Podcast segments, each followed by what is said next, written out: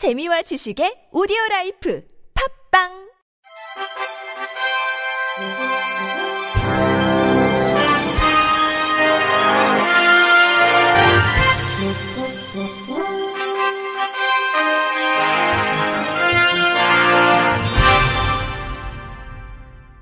청취자 여러분 안녕하십니까? 6월 1일 목요일 KBRC 뉴스입니다. 국가인권위원회는 정신건강 전문의 지시 없이 입원 환자를 격리 강박한 인권침해 사건과 관련해 A 병원장을 검찰 고발 조치했다고 밝혔습니다. 인권위는 A 병원에 대한 진정 사건을 조사하던 중 일부 입원 환자가 병실 침대에 수시로 묶이고 있다는 피해 진술을 확보했습니다. 이에 대해 인권위 장애인 차별 시정위원회는 피해자가 다수이고 그 내용이 중대하다고 판단해 지난해 11월 30일 A 병원에 대한 직권 조사를 결정했으며 한 해 동안 A 병원에 입원한 환자들을 대상으로 입원 유형의 적절성 및 격리 강박 조치의 적법성 등을 조사했습니다. 조사 결과 지난해 6월 1일부터 12월 26일까지 의사 지시 없이 격리 강박된 피해자가 21명, 피해 사례가 35건 정도임을 확인했는데 그중 일부 피해자는 격리실이 아닌 병실 침대에 수시로 강박됐고 심한 경우 주 1회 또는 거의 매일 병실 내 강박이 이루어졌습니다. A 병원장은 의사가 퇴근했거나 환자의 갑작스러운 공격 행동으로 의사 지시를 받을 여유가 없을 때 선 격리 강박하고 후 보고하는 내용의 필요시 처방을 간호사들에게 지시했다고 주장하면서 강박 조치의 필요성이 있지만 격리실이 만실이거나 격리실에 대한 환자의 거부감이 심할 때 부득이 병실 내 강박을 시행했다고 진술했습니다. 하지만 피해자와 참고인들은 피해자가 밤에 잠을 자지 않고 돌아다니거나 다른 환자의 수면을 방해할 때도 잠들 때까지 병실 침대에 사지 강박을 당했다고 진술했고 일부 서류에서는 의사가 근무하는 낮 시간에도 간호사들이 임의로 격리 강박을 시행한 정황이 확인됐습니다. 인권위 장애인 차별 시정위원회는 간호사에게 필요시 격리 강박을 지시하고 기록 작성 및 관리 의무를 소홀히 한 A 병원장의 행위는 정신건강 증진 및 정신질환자 복지 서비스 지원에 관한 법률 제75조 제1항 및 제30조 제1항 제8호를 위반한 위법 행위라고 판단했습니다. 이에 인권위는 검찰총장에게 A 병원장을 정신건강복지법 제30조 제1항 제8호 제75조 제1항 위반 혐의로 고발했으며 해당 지자체 건소장에게 A병원에 자의 동의 입원한 환자들을 전수조사해 적절한 입원 유형으로 변경하거나 퇴원할 수 있도록 할 것과 A병원 정신건강의학과 전문의들이 입원 환자를 격리 강박하는 경우 정신건강복지법 제75조 및 보건복지부 격리 및 강박 지침을 준수하도록 지도 감독을 철저히 할 것을 권고했습니다. 아울러 A 병원장에게 의사 판단 능력이 부족한 정신질환자가 명백한 입원 의사 없이 임의로 자의 동의 입원되거나 퇴원 신청이 부당하게 불어대는 경우가 재발하지 않도록 대책을 마련하고 소속 직원을 대상으로 관련 직무 교육을 실시할 것을 주문했습니다. 부산의 한 장애인 단체가 지역의 장애인 거주시설에서 일어난 인권침해 정황을 공개하면서 철저한 수사와 예방 대책 수립을 촉구했습니다. 부산 장애인 자립생활센터 총연합회는 오늘 오전 부산시청 앞 시민광장에서 시설 거주 장애인 인권침해 규탄 기자회견을 열었습니다. 이 단체에 따르면 지적장애인 70여 명이 있는 부산 서구 한 장애인 시설에서 2021년부터 최근까지 사회복지사 7명이 단체 대화방에서 시설 내 장애인 6명을 촬영해 올리고 조롱하는 내용의 글을 썼다가 적발되는 일이 있었습니다. 연합회 측은 피해 장애인에는 6세 장애 아동도 포함돼 있었고 이들은 특정 장애인을 죽이겠다 혹은 포획해 폐기하겠다는 등 동물을 대하는 것처럼 입에 담기 힘든 비하 발언들을 했다고 말했습니다. 부산시 장애인 권익 옹호 기관도 최근 해당 시설에 대한 조사를 벌여 인권 침해 사실이 있었던 것을 확인했으며 이에 시설 측은 사회복지사 7명을 해고하고 경찰에 고발한 것으로 전해졌습니다. 연합회 측은 사회복지시설의 종사자는 장애인 학대 신고 의무자에 해당하지만 이들은 신고는커녕 장애인 학대를 일삼는 가해자가 돼 있었다고 주장했습니다.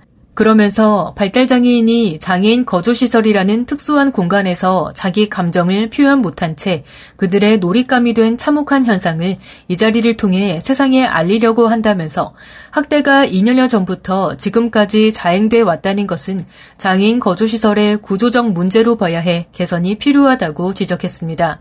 연합회 측은 수사기관이 장애인 인권 침해 사건을 철저히 조사하고 관련자들을 엄중히 처벌해 달라면서 부산시도 장애인 거주시설에 대한 학대 예방 대책을 마련해 달라고 덧붙였습니다. 공항 등 여객시설이나 도로의 장애인 전용 주차구역 주차를 방해하는 행위를 금지하고 위반할 경우 100만 원의 과태료를 부과하는 법 개정이 추진됩니다. 국민의힘 김예지 의원은 이 같은 내용이 담긴 교통약자의 이동편의 증진법 일부 개정 법률안을 대표 발의했다고 밝혔습니다. 현행법에 따르면 교통약자를 위한 특별 교통수단이나 장애인 전용 주차구역 주차 표지를 붙인 자동차 외에는 여객시설이나 도로에 설치된 장애인 전용 주차구역에 주차를 금지하고 있습니다. 하지만 장애인 전용 주차 구역의 이용을 방해하는 행위에 대한 금지 조항이 없고 이로 인해 공항 등에 설치된 주차장의 경우 통행로를 막는 등 장애인 전용 주차 구역의 이용을 방해하는 행위가 발생해도 제재하거나 과태료를 부과할 수 없는 상황입니다. 이에 개정안은 여객시설이나 도로에 설치된 장애인 전용 주차구역에 물건을 쌓거나 통행로를 가로막는 등 주차를 방해하는 행위를 금지하고 위반한 자에게는 100만원 이하의 과태료를 부과할 수 있도록 하고 있습니다. 김예지 의원은 장애인, 노인, 임산부 등의 편의 증진 보장에 관한 법률의 경우 일반 시설의 장애인 전용 주차 구역에 관해 규정하면서 주차 방해 행위도 금지하고 있지만 교통약자법에 규정된 여객시설이나 도로의 경우 주차 방해 행위에 대한 규정이 없는 입법 공백 상태였다면서 개정안은 이러한 사각지대를 해소하고 교통약자가 장애인 전용 주차 구역을 안전하고 편리하게 이용할 수 있도록 하는 내용을 담고 있다고 설명했습니다. 이어 많은 법령에서 이동권을 명시하고 있지만 여러 실태 조사와 언론 보도를 보면 아직도 장애인의 이동권 보장은 요원하다며 입법 공백이 해소되고 교통약자의 이동권이 두텁게 보장될 수 있도록 개정안의 국회 통과에 최선을 다하겠다고 덧붙였습니다.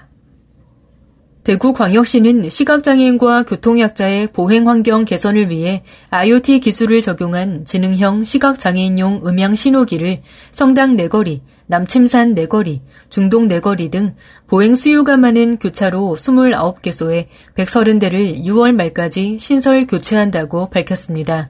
대구시는 현재 지능형 음향신호기 352대와 아날로그 음향신호기 2,394대를 설치 운영 중입니다. 하지만 아날로그 음향 신호기는 훼손 또는 고장 시 확인하기 어렵기 때문에 이런 문제점을 해결하기 위해 기존 아날로그 방식의 음향 신호기를 IoT 기술이 접목된 지능형으로 신규 설치 또는 교체하는 작업을 2025년까지 추진할 예정입니다. 김대영 대구시 교통국장은 지능형 시각장애인용 음향신호기 설치와 교체로 시각장애인분들의 보행 여건이 보다 나아질 것으로 기대한다고 말했습니다. 전국 장애인 e스포츠 대회가 11월 광주에서 열립니다. 광주시 한국콘텐츠진흥원, 대한장애인체육회, 광주정보문화산업진흥원은 어제 광주 e스포츠 경기장에서 장애인 e스포츠 대회 개최를 위한 업무 협약을 체결했습니다. 협약에 따라 한국콘텐츠진흥원과 대한장애인체육회가 주관하는 가칭 제1회 장애인 e스포츠 대회가 오는 11월 광주 e스포츠 경기장에서 열립니다. 광주시는 지난해 전국 장애인 e스포츠 한마당을 개최하고 지난 4월에는 전국 최초 장애인 e스포츠 프로 게임단인 무등 선수단을 창단했으며 2019년 제정된 광주시 e스포츠 진흥조례에 장애인 e스포츠 지원 관련 내용을 추가하는 개정안도 발의됐습니다. 김광진 광주시 문화경제부시장은 e스포츠 연구팀 탄생에 이어 대한장애인체육회 대회를 유치하게 돼 매우 뜻깊게 생각한다며 국내 최대 규모 e스포츠 경기장에서 장애인과 비장애인이 어우러지는 축제장을 만들도록 지원하겠다고 말했습니다. 끝으로 날씨입니다. 내일은 전국이 대체로 흐리다가 오후에 가끔 구름이 많겠습니다. 새벽까지 남부지방과 제주도를 중심으로 비가 오는 곳이 있겠고 특히 남부지방을 중심으로 낮 기온이 30도 이상 올라 덥겠습니다. 제주도와 남부지방, 충청 남부 비는 내일 새벽에 대부분 그치겠으나 제주도와 경남권 해안은 아침까지 이어지겠습니다. 특히 일부 남해안과 제주도에는 시간당 20mm 내외의 강한 비가 내리는 곳도 있겠습니다. 예상 강수량은 내일 아침까지 경남권 해안, 제주도 20에서 60mm, 전남권, 경북권 남부, 경남 내륙 10에서 40mm, 전북 5에서 20mm, 충청 남부, 경북 북부, 울릉도 독도 5mm 내외입니다. 내일 오후부터 저녁 사이에는 대기 불안정으로 경기 동부와 강원 내륙 산지, 충북 북부, 경북 동부에 소나기가 오는 곳이 있겠습니다. 예상 강수량은 5에서 20mm입니다. 내일 아침 최저 기온은 서울 18도 등 16도에서 20도, 낮 최고 기온은 서울 27도 등 23도에서 31도로 예보됐습니다. 미세먼지는 원활한 대기 확산으로 전 권역이 보통 수준을 보이겠습니다. 이상으로 6월 1일 목요일 KBRC 뉴스를 마칩니다. 지금까지 제작의 권순철, 진행의 홍가연이었습니다. 고맙습니다. KBRC.